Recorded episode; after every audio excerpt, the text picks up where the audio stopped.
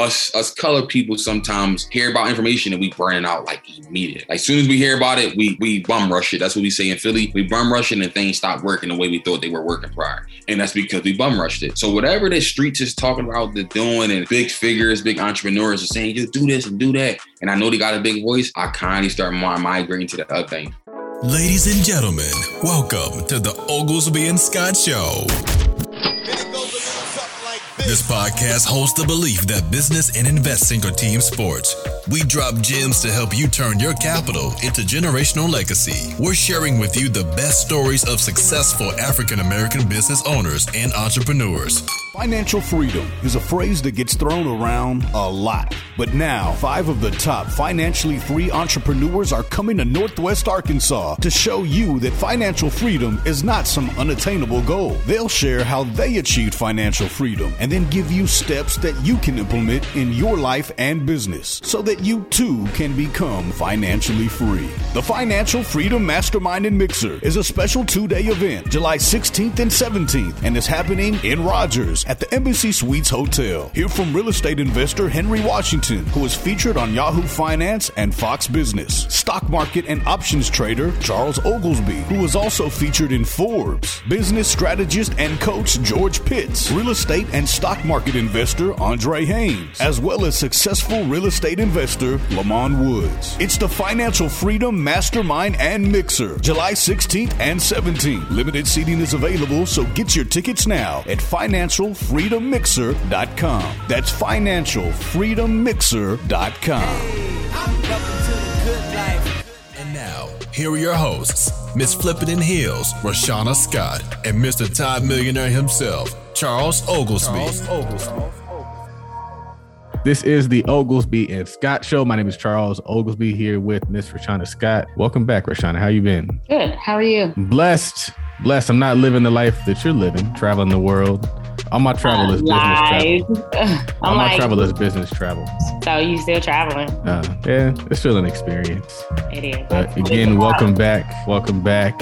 Uh, we have a, a, special show for you all today. We have a special guest. He goes by the name Newt, the entrepreneur of Intensified Builders. Um, he's a 25 year old entrepreneur from Philadelphia. He specializes in real estate investing and financial literacy. He received his bachelor's degree in construction management management from Morgan State. And then he went on to receive his master's in engineering from Rowan University in New Jersey. At 24 year at 24 years old, he was overseeing $25 million projects. And then he decided to quit his six figure job and pursue full time entrepreneurship.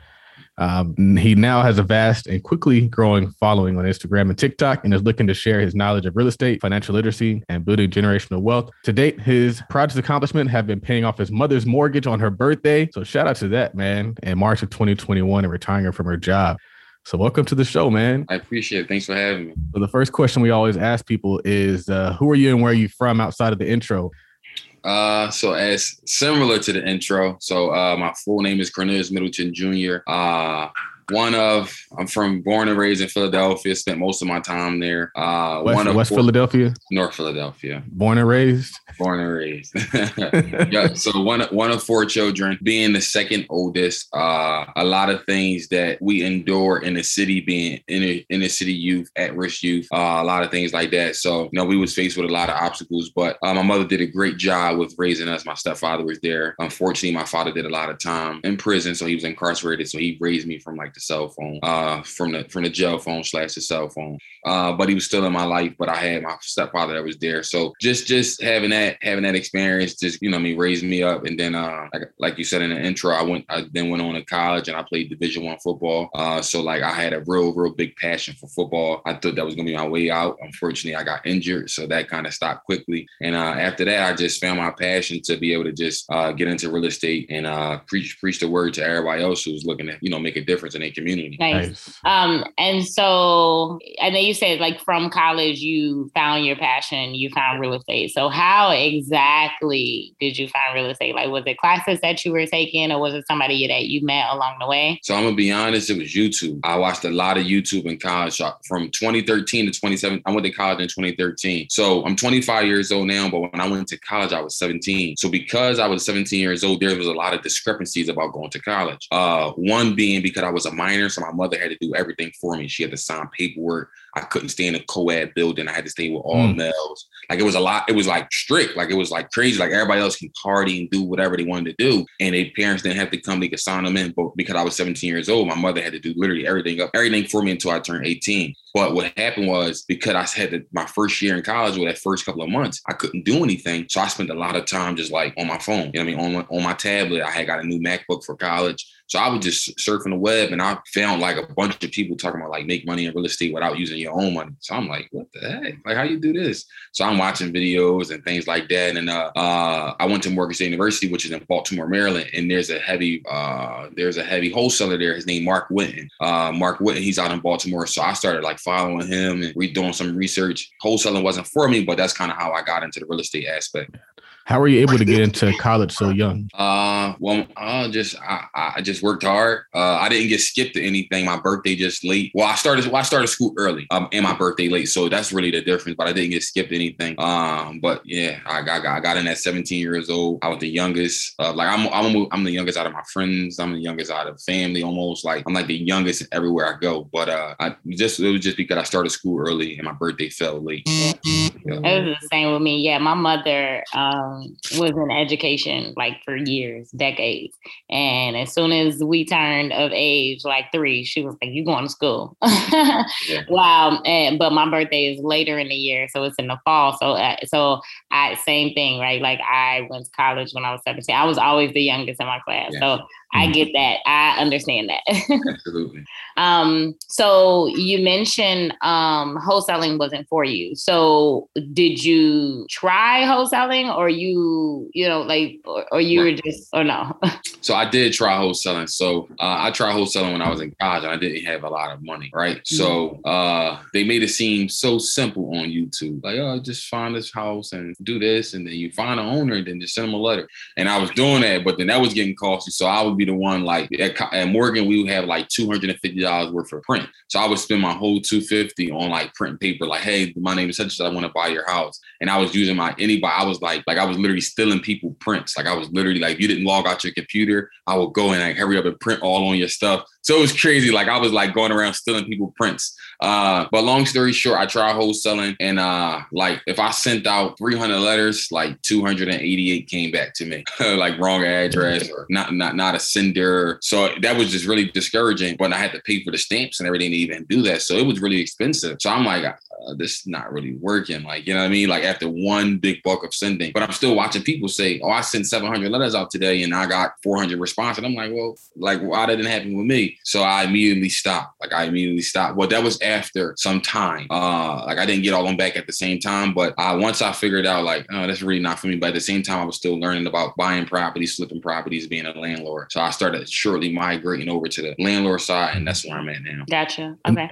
And then your your major is also in construction and real estate related. So when did you was that kind of the inspiration in getting you into that path? To be honest, no, uh, because I went to I went to a, a really prestigious high school. It was uh, George Washington Carver High School of Engineering and Science. Uh, you had to take a test to get in. It was one of the, it's still one of the best schools in the city of Philadelphia. Like it's just it's not a it's a public school, but you just can't go there.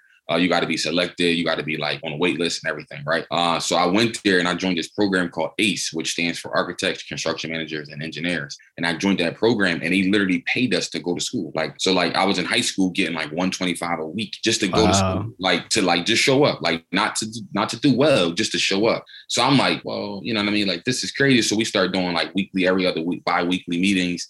And I was meeting with people, and everybody kept saying, like, "Oh, you want you want to do this? You want to do that?" Like, you know, we make six figures, and where I'm from, six figures is never even talked about. So I'm like, "Well, I don't know what you all do, but I want to do it." So I just kept staying in, around, in that realm. And when I went to college, I thought it was architecture because I used to always sketch on my homework and stuff like that. And I thought I knew how to draw, but when I got to college, I noticed that that's a whole different type of drawing. So I immediately, like, as soon as I got there, instead of enrolling in architecture, uh, which is more so the design phase, I went on to the construction phase, which is more so construction management, project management, things like that. So uh, it all started from high school, to be honest.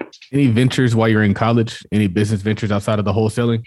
Uh, yeah. I was uh I'm not no more, but I still have a lot. But uh I was a huge sneakerhead. So like any Jordan that came out, any Yeezys or or anything that like Foamposites was really big at the time. So I would take like all my friends and we would go like sleep in the car overnight. And uh we'll like like, like 5 30 in the morning, we'll get out and stand in the line. But we the first 15 people in line. And I would go down the line, tell everybody what size they were to get when they got inside. And I would give everybody like 220, because that's what they were costing at the time, 220 or 190 or 160, depending on the shoe. And all 15 of my friends would get that shoe. And I would then come back to campus and resell. And then mm. uh, I would then like, let's just say the sneaker came out for 220. I would sell them for 280, 290 and make $70, but I got my 220 back. And then now eventually, obviously, my particular shoe that I got for myself, I kept I got for free and I still made a profit. So I did that like aggressively for about two and a half years. Like people like was on campus, like, you getting the sneakers next week? And sometimes I didn't even know what they were, but I'm like, yeah, I'm getting them. You know what I mean? Because it was a demand for it. So that was the only other business venture. And outside of like hack, like we call it like hacking, like taking people to the grocery store because I was the only one who had a car. So stuff like that, but nothing really, really like business venture outside of the real estate. And so you were paying your friends that showed up with you. Yeah, I would I would give them out like sometimes I would bargain with them. Like most most of them, like the grocery store was probably like two miles down, but that's not bad eh, for a college student to walk, especially on a nice day in Baltimore. It's like it's scenic. But it's, it's it gets a little tiring when you got milk and the case of water and you got to walk back. So because I was the only one that had a car, I would say, you know, like come with me on Sunday or Saturday to get these sneakers and I'll take you to the grocery store for your next two times for free. And they were fine with it. So I would like bargain at it like aggressively. But other than if for, for those who like, oh no, my mom will send me a care package this week. I don't need the grocery store. I'll say, okay, fine. Well, how much you want? And they'll be like, well, just give me twenty dollars. And it was like, all right, fine. So I'll pay them twenty dollars, and I sent you that I still made seventy or not or eighty, whatever the number was. And it was it was cool because I was in college. I didn't have that many expenses. College economics are different, man. You make yeah. seventy bucks off of a flip and that's good money, especially yeah, multiply times you 15. Return on investment, you like, man, I could do this yeah. the rest of my life. For sure. So you graduated college and then you got a job. Yeah. Um uh well, match my master's degree. That was my bachelor. Right. Yeah. Right, right, right. Yeah. So I graduated. Uh so while I was at Morgan, so I played division one football there. I was on a football scholarship. And then I also became a resident assistant, which is an RA. So I was on campus and I was like, I was like the dad of the dorms, right? Uh that same residence hall slash dorm where that I started at. I never moved out, although it was co-eds of people that got like older, that was 18, like, yo, I'm going where the girls is going. Like I'm I'm I'm staying in the co-ed building, but I stayed in all um uh, all male dorm for all four years. And I became the R one of the RAs in the building. And uh, I, I I felt like a I, I felt like a, a different person when I was in that role. Like outside of being on the football field, I feel like I could be real personable. A lot of people was coming from the inner city, New York, coming to like at 17 years old, 18 years old. And at the time I was like, well, I always did good academics. So I felt like, okay, like I can relate to them just a little bit better than other people. So let me become an RA. And that transpired to me becoming like a resident director, which is like over the RAs, but in grad school. So being an RA in undergrad allowed me to be an RD in grad school. Uh, yeah. And I went to grad school at Rowan University, which is in, in New Jersey, for absolutely free. Uh, so I got my master's degree paid for by being that RD in uh, grad school. That's what I was going to say. There's a lot of perks that come with your when you're an RA as yeah. well. You get free free rent. Yep. Probably pay for your food. Yep. And I think they still kind of pay you a stipend a little bit. Yeah. Yep. So at Morgan, you got all three of those things. Yep. Yeah. So that's it, the come up. It was, man, especially when you don't gotta pay. Uh, and then because like, you know, it was super good for me because I played football. So it's a scholarship. You know what I mean? So if my meal plan was 8,500 for the year and housing was ten thousand for the year, I would get that back in the form of a, re- uh, of a refund check because it was my money to begin with anyway. So you talking about, you know, I mean, that only happened once in the fall, once in the spring. But when it happened, it was like Christmas for us, you know what I mean? So, you know I mean? It was like, yo, what we doing? You know I mean? We going out all week celebrating. So uh, it, it was definitely good. In addition to me still having my my little business ventures such as the sneakers and the, and the car hacking and stuff like that. So uh, it, it, was Morgan was fine, And uh, in grad school, that kind of, you know, went away a little bit. I got older. I wasn't into sneakers no more. I was more so business focused. And then uh, grad students don't really like I did my partying, shall I say, at Morgan. So I didn't really do much at grad school. It was like locked on. I gotta find a job, I gotta start a family, I gotta start a career and things like that. So I didn't have that much leisure at Rowan. Got it. Um before Rashana takes the conversation to a different place and then I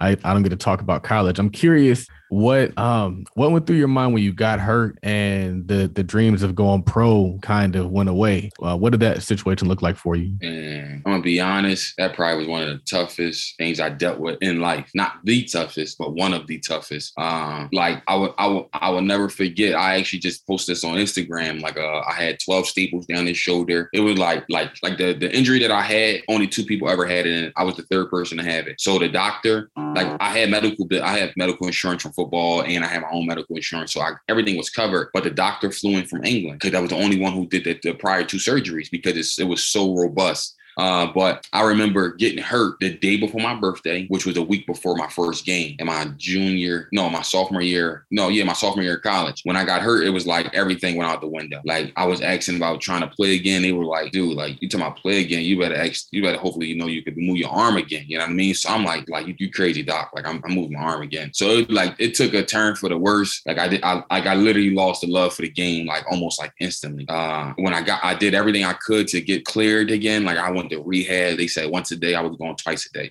They said rehab for two hours, I was doing four hours. They were saying, they were saying one Percocet, I was like, oh, three Percocets. Like, you know what I mean? Everything was just max. I was like, let me get, I need to get back on the field. And sure enough, in like seven months, I got cleared to play, which is like the doctor was like, yo, like this, I never seen this happen. But at that at that point, it was like everything was already done. Like the damage was already done. Like I didn't care for the game no more. I didn't want to practice because I, it took so much toll on my body. I lost a lot of weight. It was just, it was just a lot. So uh, at that point, I'm like, you know what? Like maybe that's not for me. And uh, I start changing, my, my focus and my attention and my energy on other things, such as the real estate. And you know what I mean? And now I'm here. So I'm like, I'm grateful that that did happen to me. And uh, I wouldn't change it, but it was definitely a, a devastating event. Mm, got it. Um, so shifting gears as Charles assumed. so I want to um, talk about real estate and uh, what your first deal, your very first deal looked like. Yep. So my first deal, I bought a single family property in Philadelphia that I converted to a multifamily. So uh, Philadelphia is one of the easiest places to actually get a single family that's already got the zoning. You don't have to do anything with the zoning variance and anything like that and convert it over to a multifamily to get higher rents. And that's what I did. Uh, however, my first deal was like super, super awful, but I learned so many lessons. I lost a lot of money, but um, the first thing that happened to me was that I, I hired a contractor that said he can do everything. Uh, whenever I hear a contractor say they can do everything, I immediately now today I'm like, oh no, thank you, because you you you you specialize in too many things, right? Like I, I want you to you kind of hone in on what you what you do. Um, but I, when I mean I lost, I lost like my whole entire savings, like everything that I ever worked so hard for, I lost it on that deal. Um, it, it, it from from material going missing to tools going missing to contractors running off running off with the money after giving them a 50% deposit. Like I was just super green. I just knew I wanted to get going. So I had I didn't have a lot of foundation in place prior to getting my first deal. I didn't have a mentor. No one guided me on this. Everything was just through from YouTube and any a little bit of mentorship that I did take. Um, and it, it, it, it drained me. Now today that property is making me a lot of money because you know I got it up and I got it occupied. And it seems like it's like, oh, it wasn't as bad, but during it, it was like the worst thing that I could have done. Yeah. Um, when did you buy that property? When? Yeah. March 29th, 2020. Really? That's not that long ago. That's last year. Wow. Yeah. It's interesting because real estate is very forgiving. And I don't think a lot of people who get into this space understand that because they're trying to rush it. They're like, oh, I need the rents to be kicking out. Oh, I need this to be happening. But you can overspend, you can make mistakes, people can F you over. But if you're patient, the deal can still kind of be a good deal. And yeah. so that's why it's cool to hear that like the deal that you said was like the biggest struggle actually now is doing pretty well. Yeah. And I, and one thing that I, I, how I look at real estate, some people like a lot of people like, mm, nah, like that's not a good way to look at things. And I'm like, to each his own, you know what I mean? But how. I look at real estate, as long as I don't lose money, it was a good deal. Right. Like, I don't mind breaking even. Like that's throughout that entire time. If I did this property, it took me four months and when it's all said and done, I broke even. That mean I had so much learning lessons throughout that four months. Like I, I literally won. I didn't make any financial financial gains, but I didn't lose any money either. So either I make money or stay the same. The only time it become a bad deal is when I lose money. But if I break even, which I'm okay with doing, I mean that however long or whatever I learned throughout that process, you know, I mean I can't I can't forget about that. You know what I mean? So as long as I don't lose money, I, am fine. So what were the numbers on that property um, in terms of purchase price, rehab, and then uh, what does it look like today? Okay. Uh, the purchase price was like $65,000. The rehab was supposed to be $65,000, which was a total of 130.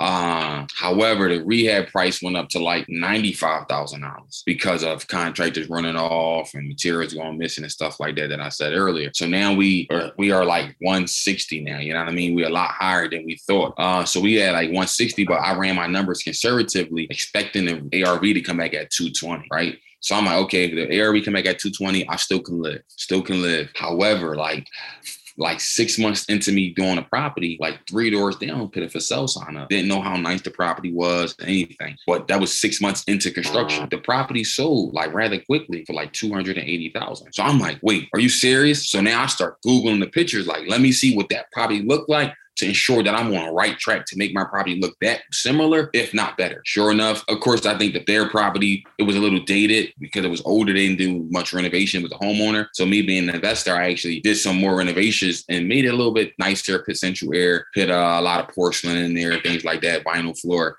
And when it came back for the ARV, it came back at 275. So when I was running my numbers at 220, like the the the selling of the area made that deal worth it. Like if I didn't lose any money on that deal, if I kept the rehab at one at 65, oh man, I'd have been like millionaire statuses for like but because I lost so much money in the rehab portion, I just kind of start breaking even, got some of my money back, and was able to kind of go rolling to the next deal. And now that duplex there, the rent, the, the, the mortgage on it is like twelve hundred, but it's a duplex. I'm bringing in twenty five a month, so I got like a thousand dollar spread every single month. Like I mean, of course, we got to factor in vacancies and stuff like that. Water bill is my, is really minimum, and I put all utilities other than water on the tenants. Mm-hmm. So, um, so how did you finance the deal? Uh, so I financed the deal through a hard money lender. Uh, but during that time, I was like starting my journey with credit with uh with business funding. So now today, like I'm like like uh phenom when it comes to like uh business funding. Like that's all I care about: business credit, business credit, business credit. Uh, but when I started, I didn't really have much, so I used some cash to get into a hard money loan, uh, and I used some credit to get to also go toward the hard money loan. So I used the hard money lender to get a purchase and rehab loan, uh, and they gave me they they was willing to give it to me, but my rates were extremely high because that was my first deal. I didn't have no experience. I was young. Like everything was everything that could happen would happen during that time of me locking that deal up. But I was able to get the deal. I paid like five points to get the deal done. Like it was just when I tell people, they like, oh no, like you should have did that. But it's like I, you know I can't change it, and it helped me today. So now I'm able to negotiate. Like, oh no, five points that's out the window. More like one and a half points.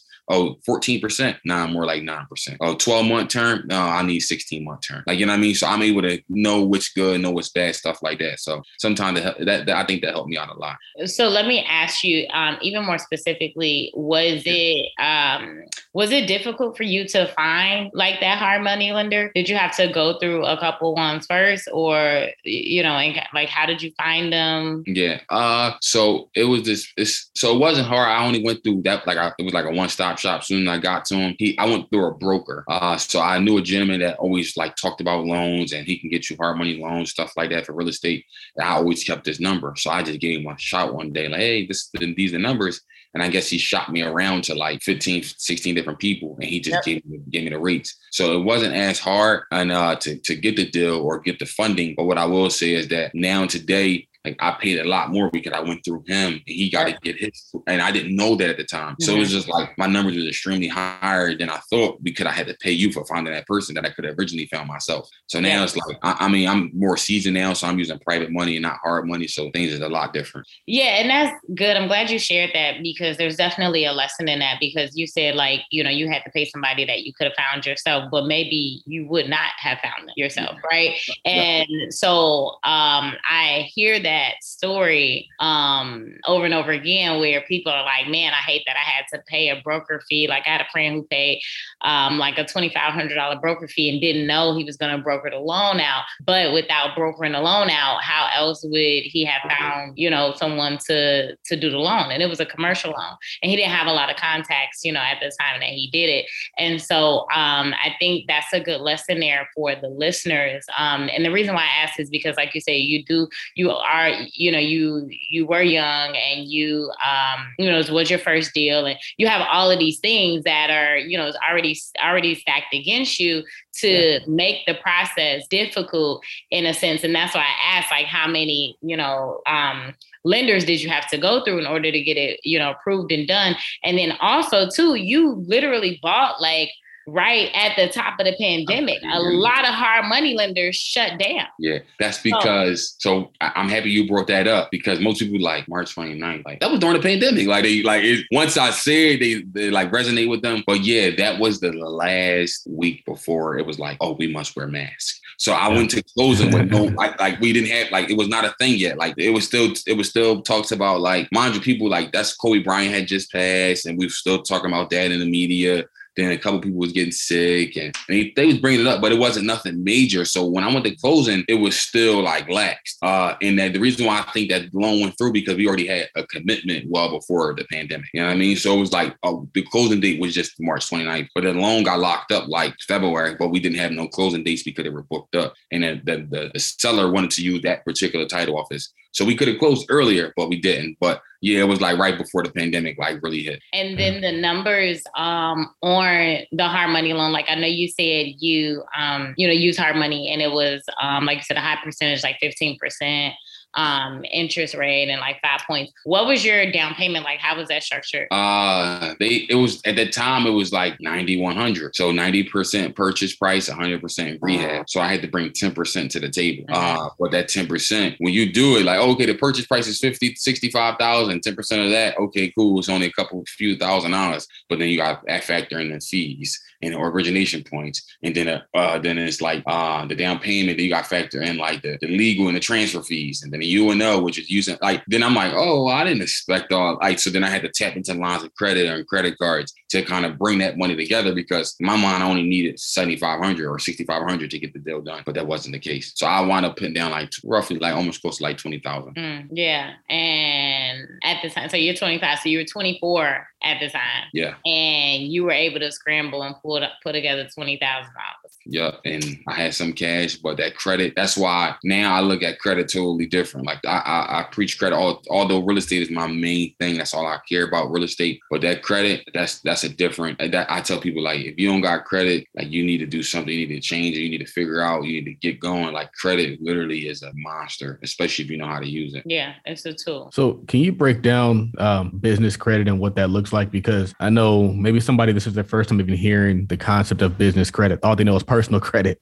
Yeah. They don't know how that exists. So can you kind of uh, give us uh, your take on that? Yeah. So so business credit, uh, I, I say it's the best type of funding you can get in today's society, and it's for two main reasons. One, business credit is this thing called stated income. So you can tell that you on your credit application, you can say that you made five hundred thousand and you only made fifty dollars. So it's stated income. So there's no other type of funding you can just do stated income. Ninety five percent of the time, you got to go through an underwriting process in order to get approved. The second reason why is because there's no documentation. So I don't have to. Prove to you based on what I said in my application. So if I said I made a hundred thousand last year and I really didn't, you're not going to ask me to show any documentation to prove to you that I made that hundred grand. So because there's no documentation needed and the stated income, my application can say I made 1.5 million dollars last year. Will I put that? Probably not. But there's no file playing that, right?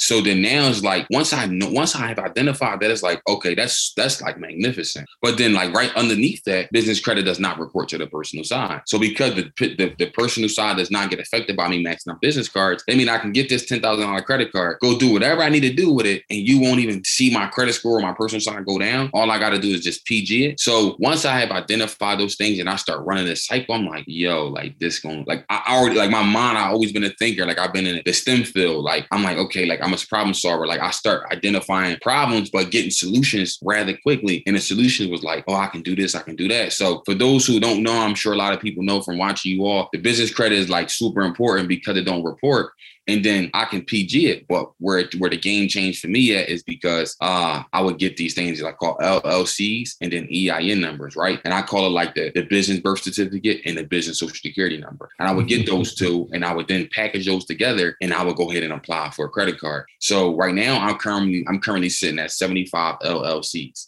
And the reason why I got so many LLCs is for the fact that because I because I can get an EIN and an LLC at any given time for $125 in the state of Pennsylvania. Now I'm taking that same EIN and I'm going to Chase Bank and I'm getting the Chase Sapphire Unlimited card or the or the Chase uh, Preferred card or whatever or the Ink Business. Right? I'm getting an Ink Business card. They approved me for ten thousand dollars, but they run in my personal credit. So now I'm getting a hard inquiry. But because the debt does not report to my personal side, I'm able to go remove the inquiry like this. So now I remove the inquiry and now I take a second LLC back and get the Chase Ink business card again for the second business because it's a whole different EIN number. But they have to run my credit again. But guess what? The first inquiry already took it off and I removed the same inquiry. So now I found it a need to learn how to repair or remove inquiries learn how to establish my LLCs and EIN myself, and then learn how to apply for business funding. And once I learned those three me- mechanisms, like it was like a well-oiled machine. And I've been doing that for the last year and a half, like burning banks down. Like I got the same business card. Like I got the Chase Ink business card probably like 33 times. Mm. You know what I mean? And we, like we're not gonna talk about the reward points and the sign-up bonuses. It, it, yeah, all those things happen. I I, re, I was a on the recipient end of it, so it's like now I'm just like harping on that. Now we doing some different things, but it, it, it was crazy. Nice. Yeah. Hey, ladies, this is Rashana Scott, and are you looking for a community of women real estate investors? If so, I want to take a quick second to share with you Infinity Membership. Sorry, fellas, but Infinity Membership is a women's only online community for newbie and experienced investors. Come let your hair down and join a non judgment zone sisterhood where all of your questions about investing in real estate get answered. This is also an opportunity to learn from the best of the best.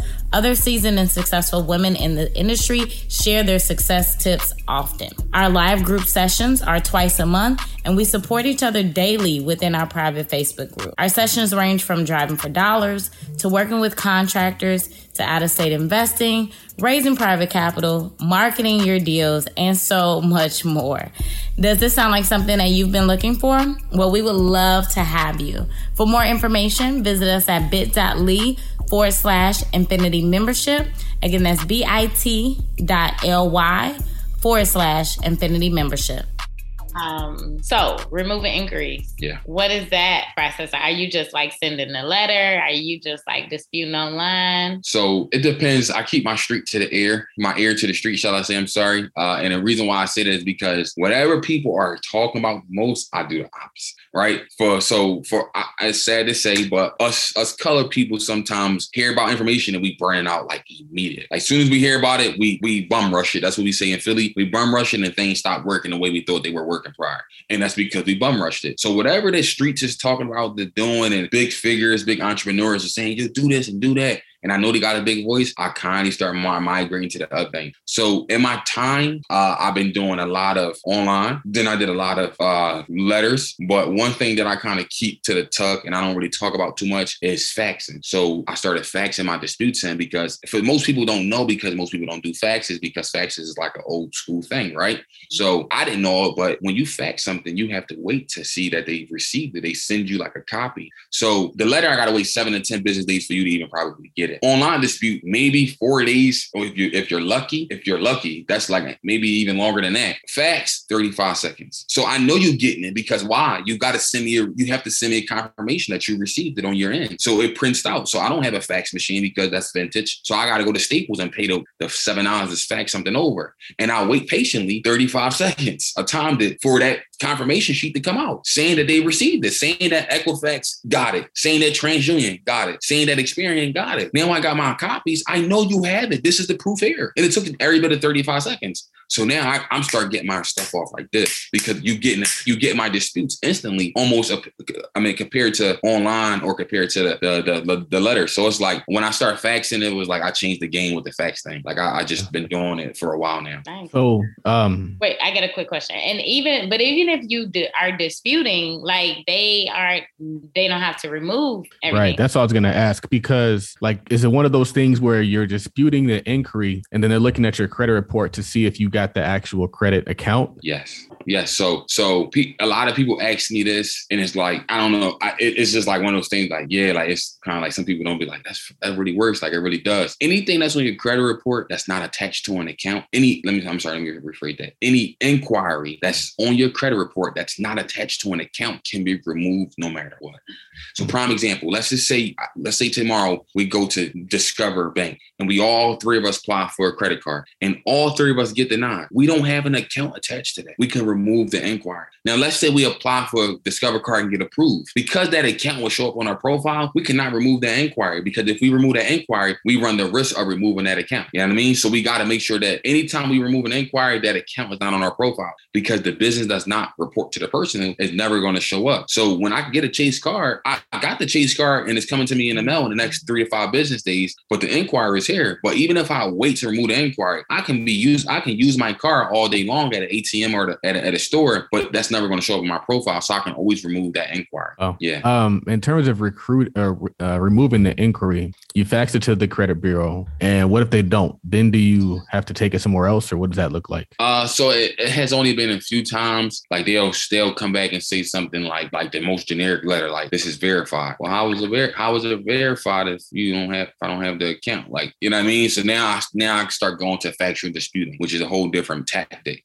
But that's only like if I had disputed, if I sent in a thousand faxes over the time, I probably had to go to factual disputing every bit of five to ten times. Every time I go, because there's no, there's no like it's it's a different when people try to dispute inquiries for an account that they fully have. It's like, wait, you trying to dispute this Capital One and you just swiped your Capital One yesterday. Like, come on, like it, there's a resignation there. So I, I, I tell people like as long as it's not on there, like I, I haven't got too much pushback over the last year and a half. What does a typical letter say that you're sending over to them? Uh, basically just saying like I, I have noticed some discrepancies in my report, noticed some things that don't look to be right. Uh, this inquiry, such as this name at this date, uh, showed up in my report at, in the report that I checked was as of this date. But because this information does not look valid, I'm asking that you remove it from my profile. Uh, and essentially, that's what you're saying in like a couple a couple paragraphs. But you inside the paragraph, you're going to list the inquiry name, the inquiry date, and that's pretty much that. And you'll remove, and then obviously the credit bureau that it's on. Like every everybody don't just pull Experian TransUnion Equifax. They may have only pulled Experian, so then you'll just send that letter strictly to Experian. So that's pretty much that. And then once they receive it, once I got that fax, I wait. I done got inquiries off in like four days. Like that was the fastest I have ever gotten it. Then people popped up with like the 24 hour method where you can call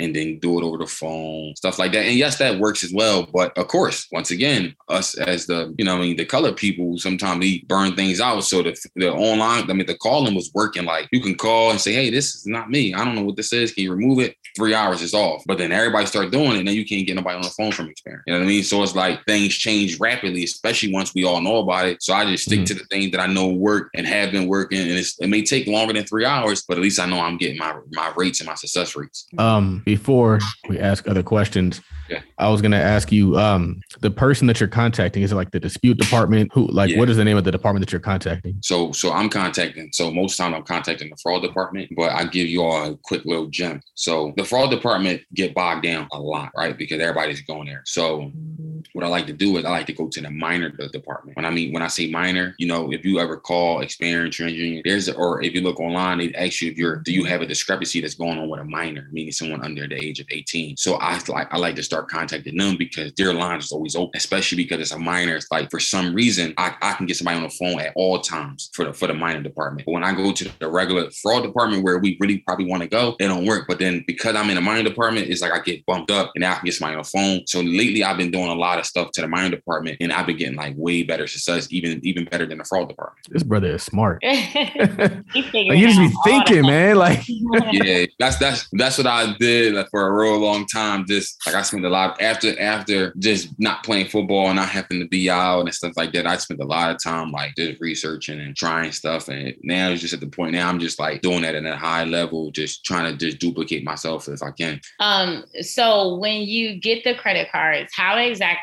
are you using the credit um in your business? Like, are you um pulling money off the cards, and if so, like what method are you using for that, or are you just like swiping, you know, buying materials? Yeah, yeah. So I'm using the cards for everything, right? Uh, but uh, one of my favorite ways is to obviously to use it to purchase properties and then pay contractors or pay file material. I don't really use any do anything else. I don't really go out too much. Um, but one way, so so most people don't know, but a credit card is not certified funds, right? That's considered debt. So you cannot purchase a house with a credit card. So if there's a bunch of people who got ads out on social media, like, hey, let me let me teach you how I bought that house with this card. It doesn't work that way. You just physically can't, can't go to the title company and say, hey, like where your ATM at, where your where your merchant machine at. It doesn't work that way, right?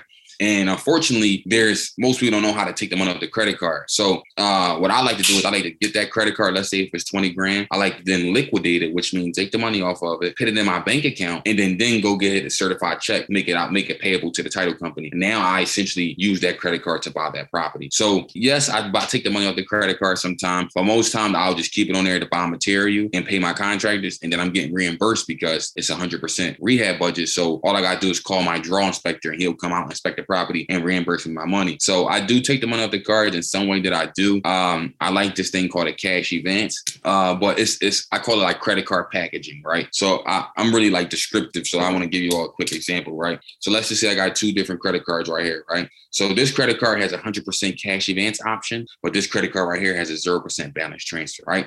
So I got two different cards, two different things. So this, I'll take this card to Chase, let's say Chase Bank, let's say it's American Heritage or like Navy Federal. I would then go to Chase Bank and I'll say, hey, how's it going today? I want to do a cash advance. They're going to say, okay, well, how much you looking to take off? I'm going to take off the max. Let's just say it was 10,000. I'm going to take this $10,000 off this card. They're going to give me a, a, form of a check. I'm then going to deposit that check into my bank account. But now I owe my credit card $10,000. But I'm going to have the high interest rate come the end of the month because I got to pay these cash advance fees. But the only way for me to avoid that is if I then transfer the balance from this card over to the 0% balance transfer card. So now I'm going to move, I'm going to call this card and tell them, hey, this is Cornelius. They're going to say, how can I help you? I'm going to say, I want to transfer the debt from this card. They're going to give me the 16 digit number and they're gonna say, "Oh, I see it's a Chase card. Is that correct? You want to move ten grand over to us, uh, being whatever bank this was?" I said, "Yes, that's exactly what I want to do." So now this card that's maxed out, I'm going to move the money over here. This credit card is now to be maxed out, and this card to be alive again. So if I wanted to, I can then go take the money off again and pull off another ten grand. But I know if I don't have a card to transfer to at the end of the month, I'm going to pay these high interest rates. So now I'm repeating that process like over and over and over again. But now I got my funds in my bank account, and I could then go make a certified check payable to the title company to buy that next property. But why not take the the money off of the zero percent card? So because this zero, you can't.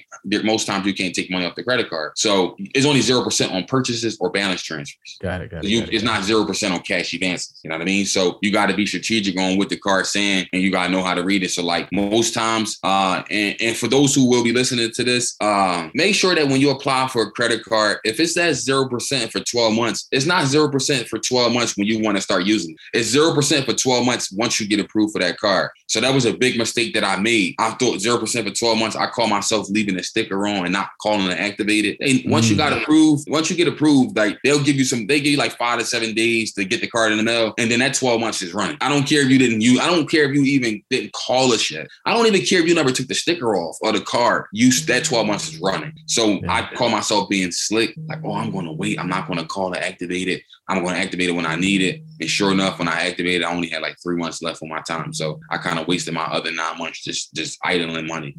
One of the the interesting things about our guests is a lot of them learn through mistakes, but you make mistakes by doing. And so a lot of people want to have all the answers and no mistakes before they take action. The dude is smart because he's taking action, he's doing things, he's learning. And so as he's learning, he's putting these systems in place based on what he knows. Yeah. And now, now, now allows him to do stuff I never even thought of. Like this yeah. is just crazy. You got it down to a science. Um, what does your business look like today? So today, uh, I do a lot of online teaching. Uh, I do a lot of e products, uh, and I'm like soup. I'm like buying properties like left and right, uh, and that's kind of where I want to stick. And I'm also getting funding for people. So I, when I first got into it, I was doing credit repair, I was doing this, I was doing that, and I just was bugging myself down. My team was tired, and I wasn't as productive, right? Uh, but I just wanted to have a space and everything. And then I realized like people don't care about that. People want you to be good at what you're good at. And once I have identified that, it's like now my only thing that I focus on is the real estate financial literacy. And whether it's form of like online, such as this podcast, ebooks, e-products, or if it's in person and uh, real estate. So that's pretty much all I'm doing now. Uh, and that's all through Intensified Builders. But most of my properties I buy in different LLCs for liability reasons. And then Intensified Builders where I got services and products at. So if need mentorship, if you want uh, to get an ebook, if you want to, you know, get the mini course or the full course, like those are all like all different services that I offer right now. Yeah. And in terms of real estate, I know you say you're buying a lot of properties right now. So um, your main strategy is holding. You're buying all of them to keep, like rehab and rent out. Yes, ma'am. Yep. So I, I don't really believe in flipping. I think it can work, especially if you want to build up capital. Um, but if you like not really pressed for the money right now, then it's like I don't really see the, the point unless you have to. Um, but yeah, I, most of my stuff I just do buy and hold, uh, fix them up. I do like I buy them at the rock bottom point, and obviously I'm doing a BRRRR strategy, so I'm renovating it, refinancing it, repaying it, getting the tenants out, getting the tenants in there, and then obviously refinancing it at the end. So I'm just doing that whole process. But more importantly, uh, getting those properties in areas that I know or that I believe is up and coming. So I'm investing in areas where people like, oh no, and they mm-hmm. like, well, you're not gonna get tenants in there, and then it's like, okay, I posted pictures, and then like th- three days later, I got 500 applicants, and it's like, well, what happened to me not getting tenants? You know what I mean? So it's like, even when I first started, everybody like, yo, you're not gonna be able to get nobody around that block, and I'm like, yo, you probably be right. And then I'm like nervous as heck throughout the whole construction project, and then it takes me 90 days to get it fixed up, and then I post it, and then I can't even control the volume of applicants I got, and I'm like, well, this what happened to this block being so bad, and then now you yeah. find the next investor, then next you know the block is good again. You know what I mean? Yeah. So it's like I, I like to invest in places like that there's still opportunities like that in Philadelphia. Oh yeah, I would I would just ride around a day talking about that. So many people I didn't heard it before from people that's from Philly. Philly saturated, I'm going to Detroit. Philly saturated, I'm going to Baltimore. Philly saturated, I'm going to Ohio. Philly sat er, all these places but Philly. Yeah. And I'm like, you you leaving? All right, before you go, let me show you something real fast. And I'll show them the whole avenue that's just all abandoned. Saturated yeah. where? Saturated where? where? Like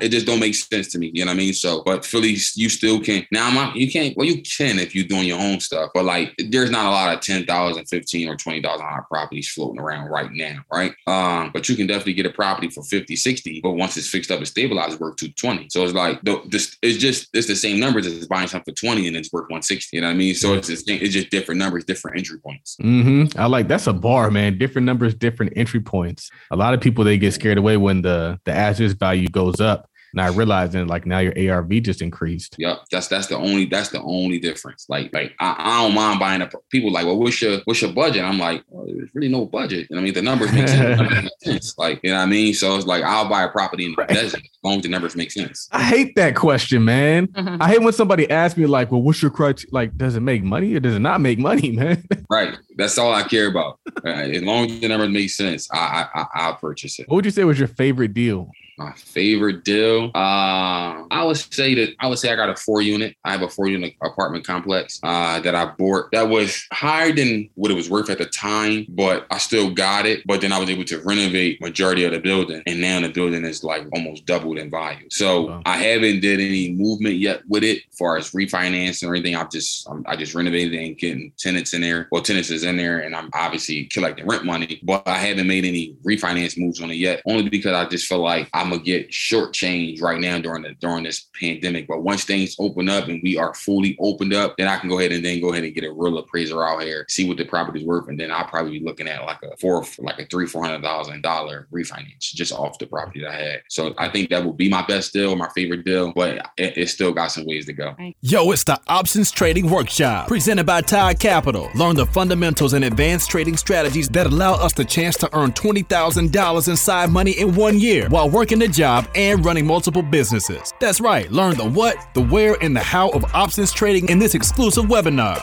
To find out more details, hit us up on the link in the bio, on Instagram at Partner with Millie, or on Instagram at Todd.capital, or just head over to gumroad.com forward slash Todd Capital. Todd Consultant presents the Vending Machine Business Webinar. You can only have one job, but you can have as many vending machines as you want. This is your chance to see how we do business and how you can start your very own vending machine business. Avoid the mistakes we made and start winning. You'll be shown how we find, negotiate, buy, and manage our vending machine business, generating thousands per month, and how it has unlimited scale. To find out more details, hit us up on the link in the bio, on Instagram at Partner with Millie, or on Instagram at Todd.capital, or just head over to gumroad.com forward slash Todd Capital. What would you say was like the biggest obstacle that you had to overcome and what did you learn from it? Uh, the biggest obstacle, um, I would say to be honest, is I have a problem with like micromanaging, like because I've been let down so many times by I ask for help and then the help say they're going to help and then the help don't help. So then now I'm like stuck, like oh boy, like I'm unprepared, embarrassed, like just all that, you know, I mean, every adjective you can think of. So now it's like I got a team of people who who value me and, and see the vision, but at the same time, it's like I want to show you how to do something, but then I also want to peek around the corner and make sure you're doing it correctly. You know what I mean? So I, I think that's the biggest obstacle is just being able to be more vulnerable and more open and and to, to allow people to help me because you can't do it by yourself. Like there, there's no there's no way. Like a team, like you need a team in order to grow. You need a team to be able to be to be great. Like all these things, you need you need people around you. And I believe team is like the way to go. So I'm actually reading a book right now, Who Not How. Uh, and I'm talking about like I, so many people referred the book to me, and I'm not a big reader, but I'm like this is like the fifth person that actually, it's, it's a good book, man. I, it's a phenomenal book. I like it's, it's, it's phenomenal. So I'm actually reading that book right now. And uh, like I, I had to like I gotta pause it every so often because it's like so deep. And I'm just like, did you hear like I, am just like my mind is exploded. So it's like, yeah. like that was my that would be my biggest obstacle. Like being being too micromanaging and trying to look around the corner to see if you're doing things right. I should just trust what's going on and trust that you got the skill set to get the job done. Rashana, are you a micromanager? Uh, I don't think so, but I can be. I think I might be a micromanager. I just told people I need a daily report. I need to know what's going on every day. I, I, I can't. I don't think that's long. being a micromanager, though. I think that's you know knowing what's going on in your business. Yeah. As mm-hmm. you should, right? I respect I micromanager is when you ask somebody to do a task and then you're standing over them every step of the way while they complete that task. Okay. Right. And because, you know, at that point, then, you know, you might as well do it yourself. Yeah. Yeah. So we got a few quick questions that we ask people fire round style. I call it the final four. First question is what is your favorite real estate or business book? Hey, real estate or business book. Um it's called it's called BRRRR. The book is called BRRRR. Uh, and it's that's a good book. It, yeah, it's it's by it's, it's I think his name is Brandon. He's off of he's from Bigger Pockets. So he, and, uh, he yeah. So it's David BRRRR. Yeah, it's it's it's like super good. It explains it in detail. Like it's like I see a lot of videos now and people explain the BRRRR strategy. I'm like, well, that's not what the book say. You know what I mean? So it's like I always refer back to the book because it helped me out. Like when I first started. So that book is really good. The BRRRR book is good because he goes in depth into every letter. Yeah. And so you would think it's just about burring, yeah. and it is, but he's going to tell you how to buy right. Yeah. He's going to tell you how to rehab right. He's going to tell you how to refinance and all the letters of the the BRRRR. It's a great book. Yeah. If you're looking for a real estate book, definitely I highly recommend that book. That's probably one of my favorite books. Yeah. Yeah. Uh, who is someone you look up to and why?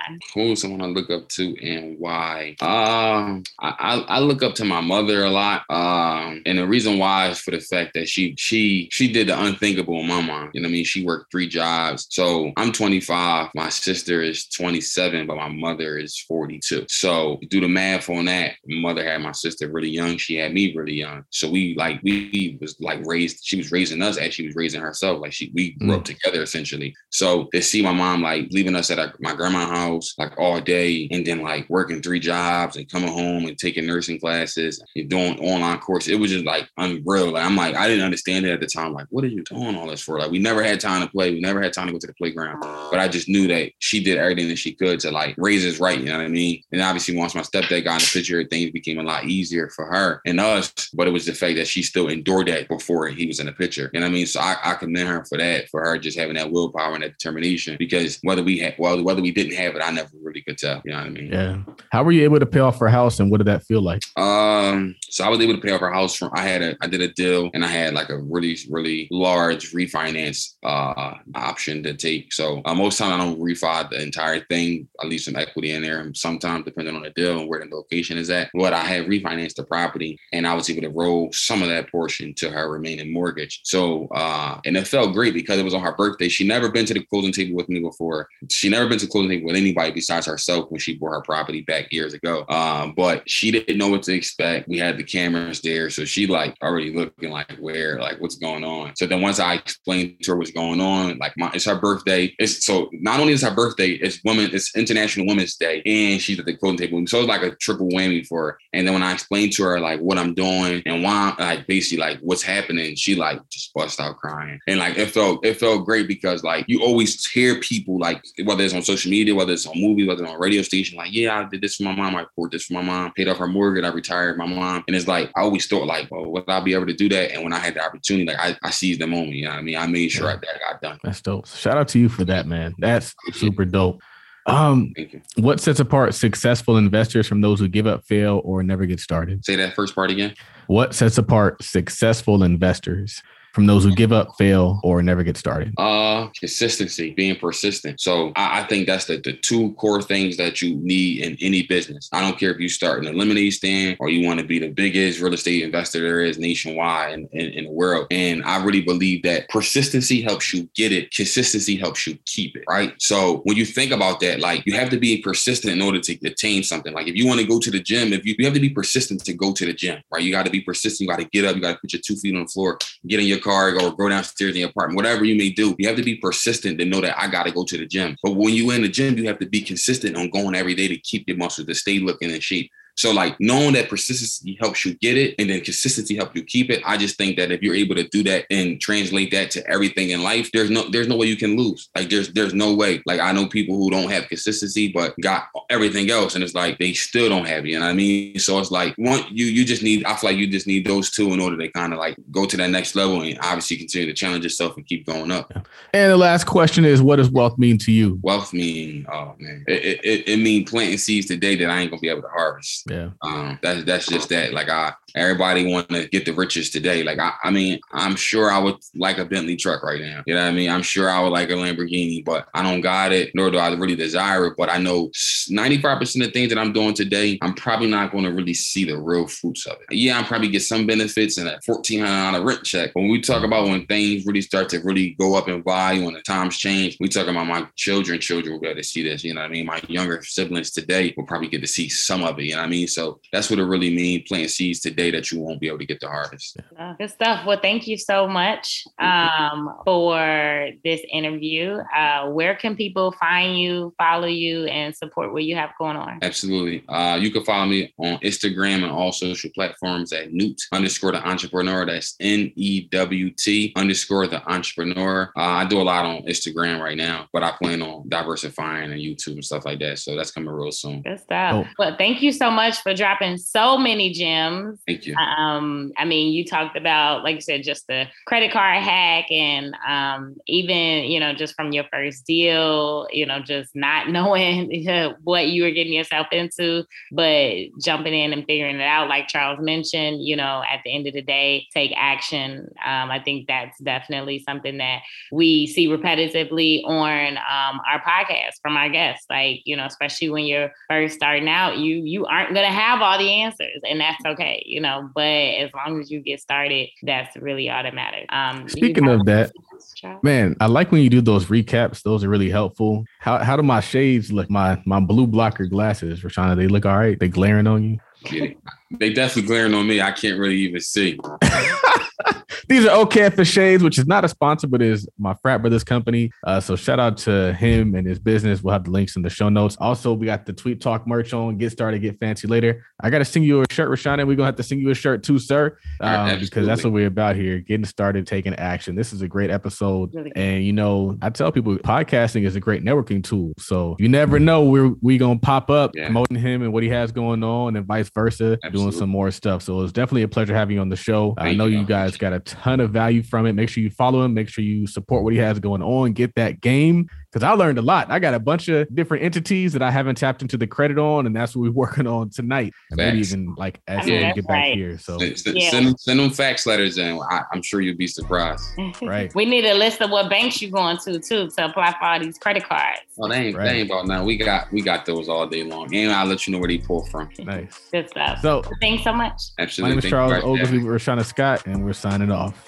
What's going on, podcast listeners? This is your man Donald, the voice, the official editor and podcast producer of the Oglesby and Scott Show. And listen, I just had to come in and tell you that we appreciate your listenership, and I want to give you a special offer for listening to this podcast. If you have voiceover, podcast, or video editing needs, let's talk. You can go over to donaldthevoice.com forward slash contact, and I'll be happy to talk with you about what you need and how I can serve you. You want to sound good and look good so that people can feel good and do good as a result of listening or watching your content, and I'm here to help you make that happen. So let's talk. Go over to donaldthevoice.com forward slash contact, and we'll talk. Have a good rest of the day, evening, morning, whatever time it is. And I'll talk to you soon.